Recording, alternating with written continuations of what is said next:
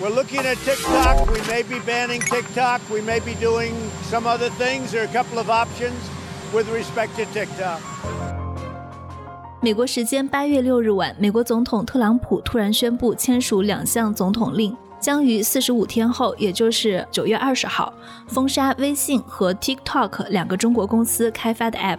总统令要求呢，从生效日开始，任何的美国人都不能继续和微信和 TikTok 两个应用所属的公司以及两家公司任何的关联公司发生任何的交易。之后，在美国，我们还能不能正常的使用微信，是很多人最关心的问题。欢迎收听硅谷幺零幺，我是主持人红军。硅谷正在发生什么？我将在这档节目中告诉你。这期呢，我们就请来了一位常驻华盛顿的律师，他是格之律师事务所的合伙人叶俊，来回答关于微信还有 TikTok 被禁的所有问题，以及除了被动接受，我们还有哪些可能的反制措施。Hello，叶律师你好。哎，你好，红军你好。那我先给听众简单介绍一下你的背景。叶律师毕业于中国科技大学少年班电子工程专业。二零一二年，他在美国专利法排名前十的富兰克林皮尔法斯法学院取得了法学博士学位，并且呢开始在华盛顿特区执业。专业和擅长的领域是专利申请，还有知识产权。叶俊律师呢还参与过美国商务部的反倾销调查，以及帮助被 FBI 诬陷的旅美科学家进行诉讼。那我今天的第一个问题还是问一个大家最关心的问题：总统的行政命令下了以后，大家以后在美国还能不能正常的使用微信了？能不能用微信跟国内交流？那我也知道大家非常关心这个问题，但是我们现在唯一能确定的就是问题的答案，我们并不确定。也就是说，大家的说法有很多种，但是最后都取决于四十五天以后商务部长对于 transaction 的定义到底是什么。现在有很多种猜测，有的会说这个范围非常广，也就是大家都不能用微信。对啊，还有一种说法是你禁止的只是所有与腾讯有关微信的交易。这两种解释都最后取决于这个词 transaction 是如何定义的。我的看法是现在都有可能，但是我觉得这些说法都有它的道理，但是我个人并不确定它最后会发生什么。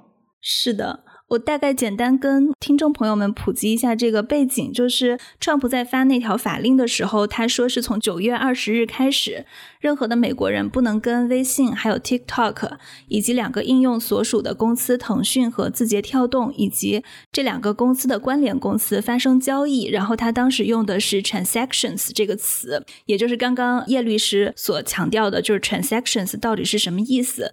但是他在整个的他的这个法令中并没。有去解释 transaction。那比如说，我们通常在说到一个程序被禁的时候，它会有哪几层意思呢？它是指不能从应用商店下架，还是说它把整个国家的 IP 地址给封了？这个有很多种，像我们有可能是禁止访问、禁止下载、禁止使用，都有可能。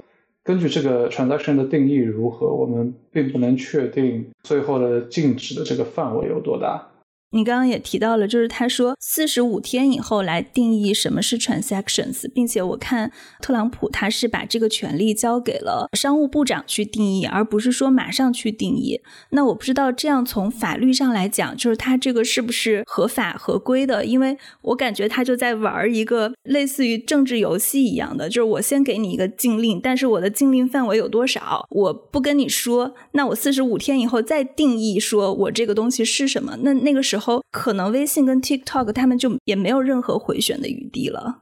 至于这个四十五天之后再来定义，其实他用的词是 identify，也就是他最后会确定哪些交易是不行的。也许他最后给出的并不是交易这个词的定义，而是仔细的挑出哪些交易或者哪些活动。甚至是给出例子来圈定最后这个交易的涵盖的范围，所以从法律上看是否合法合规，这可能会有一点程序正义上的问题。但是单从这一点要去挑战它的合宪性，我觉得是非常困难的。我也有听一些律师引用一些案例，说这方面可能会有一些问题，但是我个人没有去深究那些案例，我并不是很确定现在给定义跟四十五天之后给定义会不会导致最后的违宪性上有什么不同。所以就是综合它这个法律的发出，然后我们来看这件事情，就是说根据现在字面的意思理解。我们并不能确定四十五天以后我们在美国是不是能正常使用微信的。它这个交易，我们是理解不能在微信上发红包，不能用微信进行金融活动，还是把它这个发送信息也翻译成交易？这个现在都是不能确定的。就是也不是像其他的，比如说媒体还有律师解释的那样说，这个交易我们仅仅应该理解成只是说不能用微信去做这些金融类的活动。这个交易可能对我们日常使用者来说，最直观的覆盖范围可能是用微信支付，或者说用微信发红包。但是其实有可能，哦，并不是很确定腾讯在美国有没有相关的投资，或者说微信这个部门在美国有没有相关的投资、并购或者种种的计划。那这些比对于腾讯的影响，比我们老百姓看到的那些发红包啊、支付啊，对于腾讯的打击大得多了。但是有一个好处是有听说一个所谓的白宫内部官员，当然他是匿名的，他跳出来澄清说这个跟腾讯的游戏没有关系，只是仅仅限于跟微信有关的一切 transactions，至少游戏可以没有什么问题，手游之类的没有什么问题。对我的意思就是说，交易会不会是指 transactions，是指信息类的交换？如果它是信息类的交换，就会影响到我们正常的去使用微信。交易的定义其实有蛮多，从它的覆盖范围来说，有挺多不同的。有一个最广的一个叫做 an exchange or interaction between people，也就是人之间的交换和互动，这个也是 transaction 的字典解释之一啊。这样的话，可能就是 communication，就是通信被覆盖在这个 transaction 的定义里边，这个就比较麻烦。就是说，如果是按照这个定义来解释 transaction 的话，未来使用微信进行通讯也会。受到这个禁令的影响，transaction 还有一个定义啊，叫做 an input message to a computer system that must be dealt with as a single unit of work。它这个 input message to computer system，那这甚至只是单向的输入数据、输入信息就可以被认为是 transaction。那其实很多公司的，比如说你 login 的 process 也被称为是 transaction。 其实，对于我们把英语作为第二语言来说的华人，其实 transaction 的意义比我们想象的要广得多，或者说它的种类方向都比我们想象的要广。它可能是两者之间的互动，它可能是单向的数据输入，它甚至可能最狭窄的只是 doing business。这完全是要看四十五天之后的解释。当前大家都可以做各种猜测，对吧？那其实这些猜测大家都是不负责任的，没有谁跳出来说，如果跟我猜的不一样，我就怎么样怎么样，对吧？没有人跳出来负这个责任。对。那有一些人也说，其他人说的都不对，只有我的猜测比较准，有点哗众取宠了。那我们要承认，在某种信息条件制约的情况下，我们就是不知道，或者说对某个未来是不确定的。承认不确定不是什么大不了的事儿，对吧？所以综合来看，就是说现在并没有一个准确的结论。包括其实我看见腾讯他自己是发了一条公告，然后他那个公告就是说，美国总统的行政令对腾讯集团的影响，他们其实现在也在研究潜在的后果是什么。当他们研究清楚了，可能会发进一步的公告。也就是说，腾讯他现在也并不知道这个具体是指什么。对啊，我觉得这甚至。可以归结到一种谈判的艺术啊，它有可能放出禁令，然后留了一个口子，说未来我们可以某种程度做谈判，然后我们在某种程度上给出不同的这个 transaction 定义，我觉得都是有可能空间的。不然的话，有这个词 communication 在那里，为什么不用呢？对吧？对。有这个词 deal 在那里，为什么不用呢？故意又用这么一个多种解释的一种词。应该是白宫有它背后的考虑在里边的。我看见美国总统他在签署这项总统令的时候，引用了。国际紧急经济权利法和国家紧急状态法认为，国家在紧急状态期间，可能现在指的是疫情吧，无需国会的批准就可以实行一系列的措施对外国进行经济制裁。那其实最开始在美国总统发这个行政令的时候，大家会去质疑说，哎，总统有没有这样的一个权利去发布一个行政命令？那比如说他在执行这两个法律的时候，他去发布这样一个行政命令，有哪些必要的条件呢？总统发行政命令的权利是由宪法保护的，同时宪法也给出了对于总统行政命令的一些制约，也就是他必须要合宪，也就是他不能违反宪法。在有一些情况下，总统的行政命令是法院没有办法去推翻的，很多种情况是这样子。那有一些情况，那总统的行政命令是会受到违宪的挑战。也就是说，如果他不合乎美国宪法的话，他的行政命令是可以被推翻的。但是在他发之前的一些必要性有，但是并不是很难克服的一件事情。比如说，他需要有可信的证据，让总统认为对国家安全会有威胁，这个很容易达到吧？因为这个情报机构的一个报告就可以认为是原话 credible evidence。他的对于总统的行政命令，他之前当然有一些必要条件，但是这些必要条件不是很难去满足。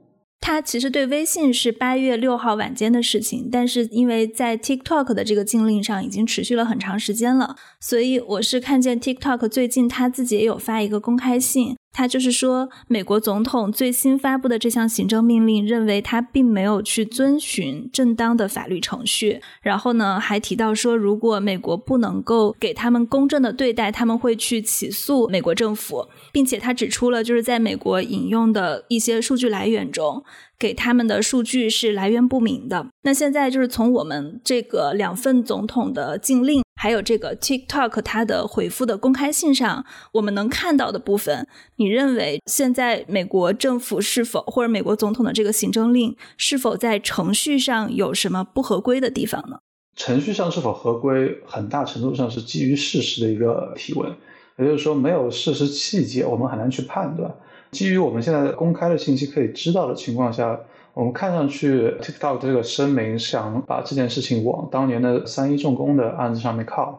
三一重工当然它是三一重工下属公司诉奥巴马那个案子，最后法院判定的是奥巴马的那个行政命令违宪，违反的宪法的条例是第五修正案中的 Due Process Clause，也就是足够的法律过程。简单来说，就是要程序正义。对对，他的原话就是说，没有经过足够的法律程序之前，没有人可以被剥夺自由、生命和财产。那当年三一重工，也就是说，你没有给我足够的法律程序，就剥夺了我的投资，投资了六百万美元。最后，法庭的认定的事实细节是这样子，就是说，当年美国政府没有给予三一重工他们所掌握的证据。并且三一重工也没有给予足够的机会去反驳这些证据，那法庭就认为在这个程序上有瑕疵，所以他的那个总统的行政命令违反了宪法。那现在也是一样，听上去是一样，就是说在总统这个禁令的时候，他有没有提供给字节跳动足够的证据，说你这个 TikTok 对国家安全造成了危害，有没有这样的证据？那字节跳动有没有机会去反驳这样的证据？从字节跳动的公开性来说，他们觉得来源不明，或者说数据不清。那这种证据如何去反驳，这都是问题。这也许是将来在法庭挑战这条总统行政命令时候，字节跳动可能会提出的抗辩理由之一。没有证据，然后我也没有办法去反驳你给我的那些不知所云的证据。也许是这样。那刚刚我们提到了三一重工案，就是其实可以跟大家有一个背景的交代，就是当年三一重工也是总统去发布了一道行政命令，去禁止他们的一项是并购吧，应该。然后他们最后就是通过起诉美国总统奥巴马与 c f i l s 来驳回了这个总统的行政命令。然后这个法院驳回的理由是总统他行使这项权利的程序不正义。所以说这一次在字节跳动跟美国政府涉及到这些问题的时候，可能还是有很多法律细节上的事情。但是这些事情可能我们从他们的公开信上或者他们的文字中看不太出来。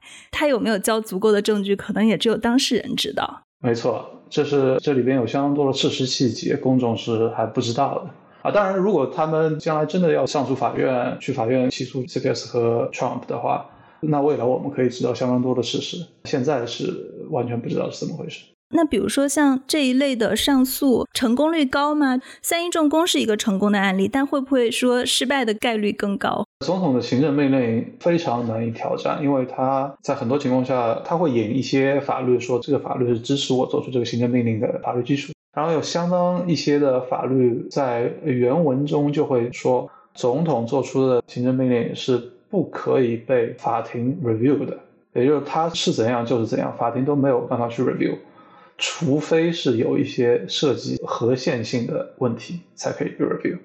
但相当大的一部分的那个行政命令就被这一条滤过了，这完全没有办法去 challenge。三一重工当时的这个案子可能是过去十年内比较少数的成功的 challenge 的一个例子啊，其他的非常少。OK，所以之前川普不是有发一个命令，就是学校如果秋季只开网课的话，就不允许留学生 F 签证之类的进入美国这一类的，后来被驳回了。这个算是驳回美国总统行政命令的一种吗？并没有驳回，我觉得这个是当庭和解。OK，就它还是不一样的。对，然后和解之后，他提出了新一个版本的禁令，对吧？就是说你新生不能进入美国。OK，所以他并不是跟你一路打到庭审。那当你去法院诉讼说我这个行政命令有问题的时候，白宫可以选择跟你继续打官司，他可以选择改行政命令啊。OK，改了行政命令，是不是你之前的那个诉状就术语叫 moot？就完全就不存在了，对吧？因为我都改了，你还搞什么？这个不能说是法庭判决它违宪，还没有走到那一步就已经结束了。而且法庭可能刚刚你也说到了，他可能也不能去动总统的行政命令，他只能说总统的行政命令在程序上是不是合规合法的。他其实只是一个能判断他的程序正义的问题。程序正义只是合宪性的一部分啊，是否合宪有很多其他的问题，比如说种族平等。他如果说今天所有的华裔都不可以用 TikTok。那这个挑战它核心性的问题就不是程序正义了，而是种族平等。你觉得这可以是一个点吗？在这个案子里面很难，因为它没有涉及呃对种族的区分啊。那大家都很清楚的，用微信最多的就是在美国的华人，但是他没有区别对待啊，没有按照种族区别对待，对吧？那假设就比如说，当他们。我们这只是一个假设问题，就是说，如果真的对白宫或者美国总统提起诉讼以后，会有什么程序上的方法可以延缓总统的行政令吗？这个一般来说就是把诉状提交到法院的时候，申请临时禁止令，也就是禁止行政命令的实施，前提是他要跟法庭主张说，这个行政命令会对当事人造成无法弥补的危害。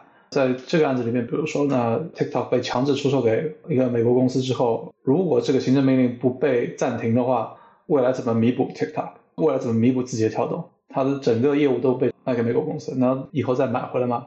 就是未来的弥补已经做不到的情况下，我们就要向法庭主张就要被暂停。禁令也是一样，如果这个禁令一定要等到法庭两年之后判决才可以的话，那在这两年中我损失也许是整个美国的市场。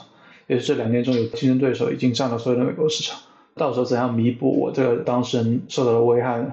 那做不到了，那司法上没有办法去弥补你受到的危害。那这样的话，我们就要申请临时的禁止令。是，所以综合来看的话，就是他们如果想要通过起诉的方式去走这个程序的话，还是很艰难的。对。嗯，我看见这里其实还有一些美国人也有一些声音，就是在一九七一年的时候，美国把言论自由写进了宪法第一修正案。那现在 Twitter 上，就是美国的用户啊，他们会有这样一种声音说，代码是受到保护的言论。那美国政府阻止特定的美国人用特定的 APP，而不是中国人。他们认为这个违反了宪法第一修正案。简单来说，就是违反了言论自由。你怎么看？我也听到一些声音啊，有一些法学院的教授也是这么主张的。去法庭诉讼的时候，我们可以有很多个诉因，诉因也有容易主张跟比较难主张的，对吧？那我觉得之前的程序正义可能是比较容易的一条路，第一修正案也许是比较难的一条路。我理解是它保护的是你表达自己的意见，代码本身是表述了什么意见，谁的意见，意见的内容是什么，还是说代码本身只是承载？实现某些功能的一些工具，把它解读成一个 speech 的话，那这个所谓的 opinion 是谁的？程序员的吗？中间到底是什么？TikTok 的很多推荐排序算法都是基于人工智能的，那这种 opinion 难道是人工智能的 opinion？就很奇怪。它推送给你什么样的视频，什么样的短视频是基于人工智能算法分析出来的？那这种推荐，你把它认为是一种 opinion 吗？那如果我们换一种说法，我们把那个代码是受到保护的言论，就改成因为大家在 TikTok 上发短视频，然后发自己的一些观点，你可以把它认为是就是一个提供言论的平台，然后你把这个平台禁了，不让大家在这个平台上去发表言论了，这个会侵犯到美国用户的言论自由权吗？我觉得这样也比较难，因为它只是一个平台，它不是一种形式。发短视频是一种形式，是你表达言论自由的一种形式。那如果我禁了所有人都不可以发短视频这件事情，我觉得是涉及言论自由了。那如果他只是禁了其中一个平台，可能就比较难主张，因为你不在 TikTok 上发，你可以去别的地方发呀。他可能在 TikTok 上粉丝多呀，能被听到的人多呀。那假设他在 Facebook 上或者在 Ins 上没有那么多的粉丝，他并不能传达。你说的也有道理啊。那我在我们家门口这条小路上游行，跟我去总统椭圆办公室里面游行，那谁听到的人多啊？那肯定是在总统办公室里听到的人多。那我可以去吗？那所以进的平台可以类比成这个游行的地点。美国政府可以不能完全禁止你游行的权利，但它可以划开某些区域你是不能去的，对吧？所以如果从言论自由来去挑战这个总统的行政令，也是很难的。没错，我觉得是这样。我最近就是朋友圈也有人，就是美国的华人在发一些白宫请愿，就是说只要征集十万份签名。白宫就要对此做出回应。从法律上来看，就是你觉得白宫请愿会有效果吗？请愿的网站跟法律没有什么太大的关系，因为这是当年奥巴马政府对民众的一个许诺而已。据我所知，我不知道哪条法律强制他们一定要做出回应。他只是说你签名上十万了，我们这个政府会来回应你的请愿。他所说的也只是回应而已，他不是说我就会做出一个决定，会答应你的请愿。他不是圣诞老人，对吧？他不是说十万个孩子要问我要一个礼物，我就答应他。那很多情况他是不答应的。所以我觉得这个请愿本身，加上它是一个奥巴马民主党政府时期的产物，现在你在 Trump administration 这个情况下，非常不看好说他会做实质意义的回应。也许他只是说，哎，我们把原来的理由再重申一遍，我都可以预想得到，他无非就是把。涉及国家安全这件事情拿出来重新说一遍，我不觉得情愿这件事情会怎么样。是。刚刚我们聊了很多，就是关于这件事情从法律上有没有各种回旋的余地的方法。那接下来我们可以分析一下 TikTok 跟 WeChat 它在美国到底是不是有问题。就我们首先来说 TikTok，你认为它的问题在哪儿呢？现在我们可以看到的，当年收购 Musically 的时候，没有向 CFS 要求 clearance。主动要求 CFS 来审查他们当年这个交易，另外还有一些搜集用户信息上的问题，但是具体怎样现在还不知道。就像我刚才说的，那些证据报告都没有公开。那 WeChat 是什么问题？如果是涉及搜集用户信息的话，还是一样，证据或者报告没有公开，我们其实并不知道中间会有什么问题。所以，其实美国的指责就是 WeChat 跟 TikTok 有一个共同的问题，就是说他们在背后去收集数据，可能侵犯了用户的隐私。如果你是收集到美国人的数据，就危害到了美国的国家安全。TikTok 它可能还有另外一个问题，就是你刚刚提到的，字节跳动在收购 Musically 的时候没有去报备给 CFS，所以就现在美国政府也以以安全为它的审查理由，要求去重新审议这个案子。所以说 TikTok 它收购有一个问题，另外就是在行政令上也有一个问题，它有两个问题。对对对。这个收集用户信息，因为这个大数据和人工智能是过去四五年之内极度发展起来的。其实各国政府也都一直在想要知道哪些是私密信息的这个边界在什么地方。比如说你的用户姓名、住址可能是私密信息，对吧？你的身高、你的性取向，那哪些不是呢？在的小区、你的浏览习惯，这些各国政府都在研究立法的过程中。欧洲的 GDPR 也是过去几年也刚刚出来，加州有对应的版本，美国应该也在立法过程中，联邦法应该也在立法过程中，在这个世界各国都在这个立法的摸索的过程中，要求企业来做合规本身就是一个动态的过程，企业跟政府两边都想摸清楚这个边界在什么地方。那谷歌也在欧洲的一直被罚款，侵犯用户信息。因为很多的算法推荐都是基于搜集来的用户信息，你可以说它是私密的，或者说它是用户隐私，但是这些用户信息在某些国家就不是用户隐私。这是一个动态的合规守法的一个过程，所以我还是比较期待说美国政府能够提出具体的证据来说，他们搜集了哪些信息，违反了哪些法律。如果能把这些公开的话，我觉得一个是对 TikTok 或者说对 WeChat 来说都是积极的一个过程，因为不确定性才是法律中最大的问题。另外一个也是对未来的中国企业或者未来的所有在美国经营的企业比较好的一个指引的方向吧。是的，而且我觉得，如果美国政府手里有证据的话，他们一定会选择把证据及时公开的。他为什么做的这么模棱两可？不排除啊，就是他会不会是那种我先盯上你了？就像我们说，你让一个交警去追一个司机，你跟着他开五千米，你总能找到他违反交通规则的时候，总能找到给他开罚单的时候。完美的合规真的是很难做到，不管是什么企业吧。所以我还是想看看到底美国政府现在有什么证据吧。在最近的时候，也出了一个对 TikTok 非常不利的报道。就像你刚刚说的，大家对于什么是数据、什么是隐私这个界定还是相当模糊的。包括其实在美国的很多州，它的定义都不一样。然后美国的伊利诺伊州，它有一个法规，大概就是说，公司收集用户的生理特征是违法的。所以现在就是 TikTok 在伊利诺伊州有一个诉讼。大概就是说，TikTok 未经他们的同意去窃取他们的面部特征、地点以及紧密的联系人，并将这些数据偷偷的传给中国的服务器上。当然，这个是他们单方面的叙述。如果这个集体诉讼开庭了，是不是会对接下来 TikTok 在美国的发展也非常的不利好？如果这个诉讼过程走下去的话，那双方都有举证的这个责任啊。一旦进入这个举证的阶段的话，那我们就可以看到原告到底掌握了哪些证据，他是不是真的有这些把数据发往中国服务器的这些行为。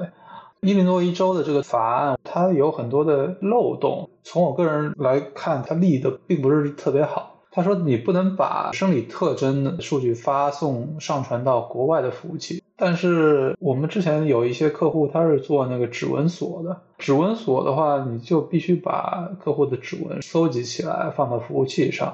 下次他再有人想要开锁的话，你会把这个新的指纹跟你服务器上的指纹进行比对，如果符合就开锁，不符合就不开锁。指纹锁就这么一个原理。然后客户不知道的情况下，他觉得，哎，我们服务器设在哪儿，对我们来说都是一样的。他把这个指纹上传到中国的服务器之后，就遭到了这样的诉讼。对于很多无知的中国企业来说是非常倒霉的一件事儿，因为他们也没想窃取 美国人指纹干嘛，他们可能就想实现一个功能。对，你说这个功能除了这么实现，还能怎么地？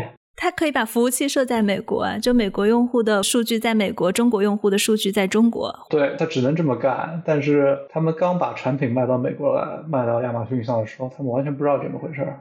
你把他们的行为解读成窃取美国公民的指纹特征，那听上去是不是就挺危害国家安全的？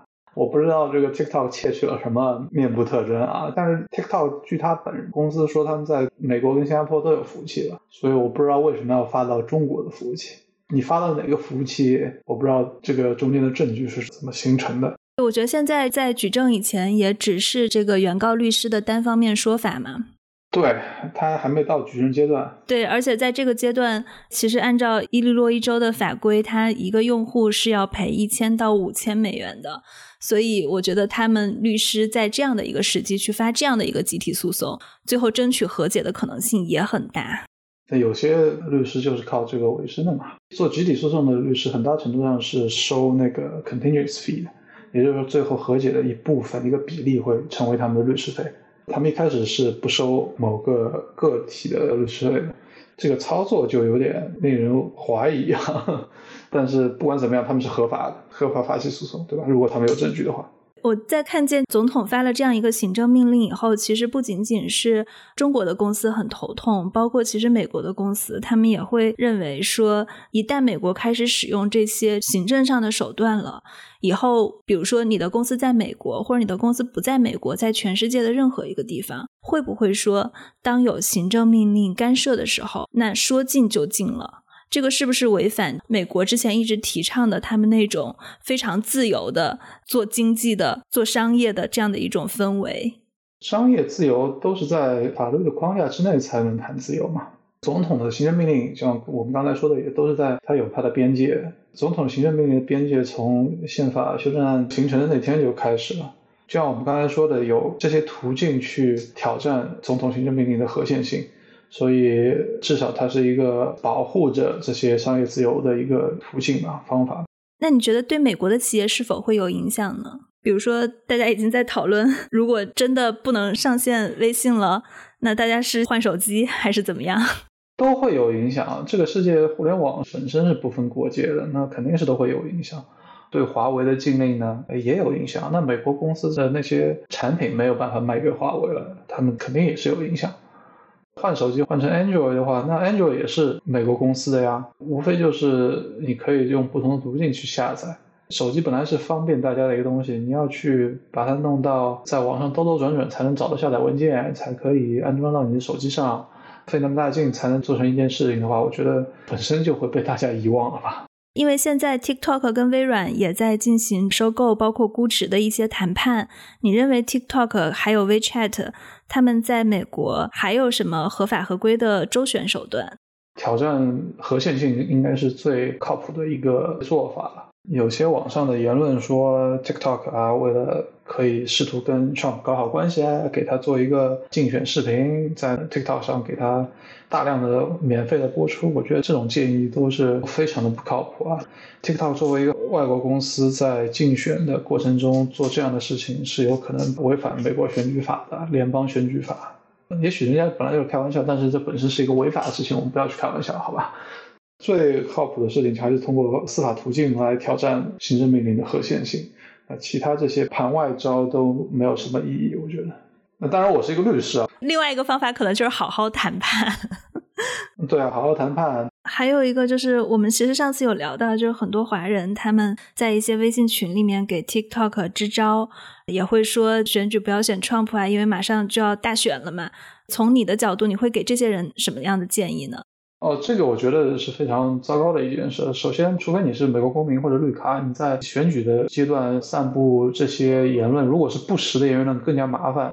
有一个倾向性的支持，或者说有倾向性的号召的话，是有有可能违反美国选举法的。它原话是什么？Commission regulations prohibit foreign nationals from directing, dictating to the uh, controlling or directly or indirectly participating in the decision making process of any person with regard to any election related activities.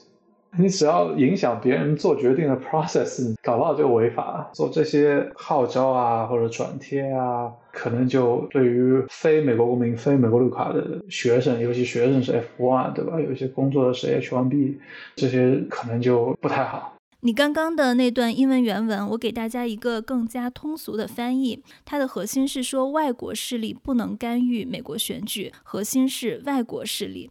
其实这跟两年前 Facebook 的剑桥分析事件，它的隐私丑闻为什么闹这么大一样，让美国民众非常愤怒的一个点是说，那因为 Facebook 的数据泄露导致了当年的俄罗斯可能干预到了美国的总统大选。所以，我们节目中要提醒一下，在美国只是拿到 H1B 在美国工作的人，或者是在美国念书的学生，但是并不是美国公民的，大家现在因为也在美国选举的风口浪尖上，是并不可以在公开场合有教唆投票，或者有明显的倾向性煽动这个美国投票的行为，或者是直接。比如说骂总统啊，或者怎么怎么样的，就是有一些事实性的曲解的，这些可能都会直接违反到选举法。骂总统本来可以，但是你骂总统如果影响别人选举的决定的话，这就有可能有问题了。另外还有一个是捐献，那么有一些现在那华人参政议政的也越来越多，那华人也会参与到，比如说国会议员的这些选举中去。这种情况也要注意，你是不是美国公民，是不是美国绿卡。能不能做这个政治捐献，这都是要搞清楚的一件事情。那大选年这些事情还是比较敏感。美国绿卡跟美国公民都是可以的，还是只有美国公民可以？都是可以。从选举法来说，它 foreign national 不包括绿卡的那个持有人。我觉得这个提醒对咱们在美国的听众还挺重要的，就是了解一下哪些行为在法律里是可以的，哪些是不可以的。这就是我们今天的节目，我们的文字版也会出现在这期的微信公众账号“硅谷幺零幺”上，大家可以直接在微信上搜索“硅谷幺零幺”。那现在呢，由于我的精力有限，我没有办法把每一期的文字都同步输出，所以大家喜欢我们的节目呢，记得在苹果、喜马拉雅、小宇宙、谷歌、Spotify 来订阅我们的节目。那叶律师，你还有什么要补充的吗？可以和不可以，它有相当大的很多例子啊，搜一下就可以看到很多解释。但是不管你做什么，最好自己上网搜一下，问一下律师的建议。好的，好的，好，那谢谢叶律师。好的，好，那就这样，嗯，谢谢。OK，嗯，拜拜，拜拜。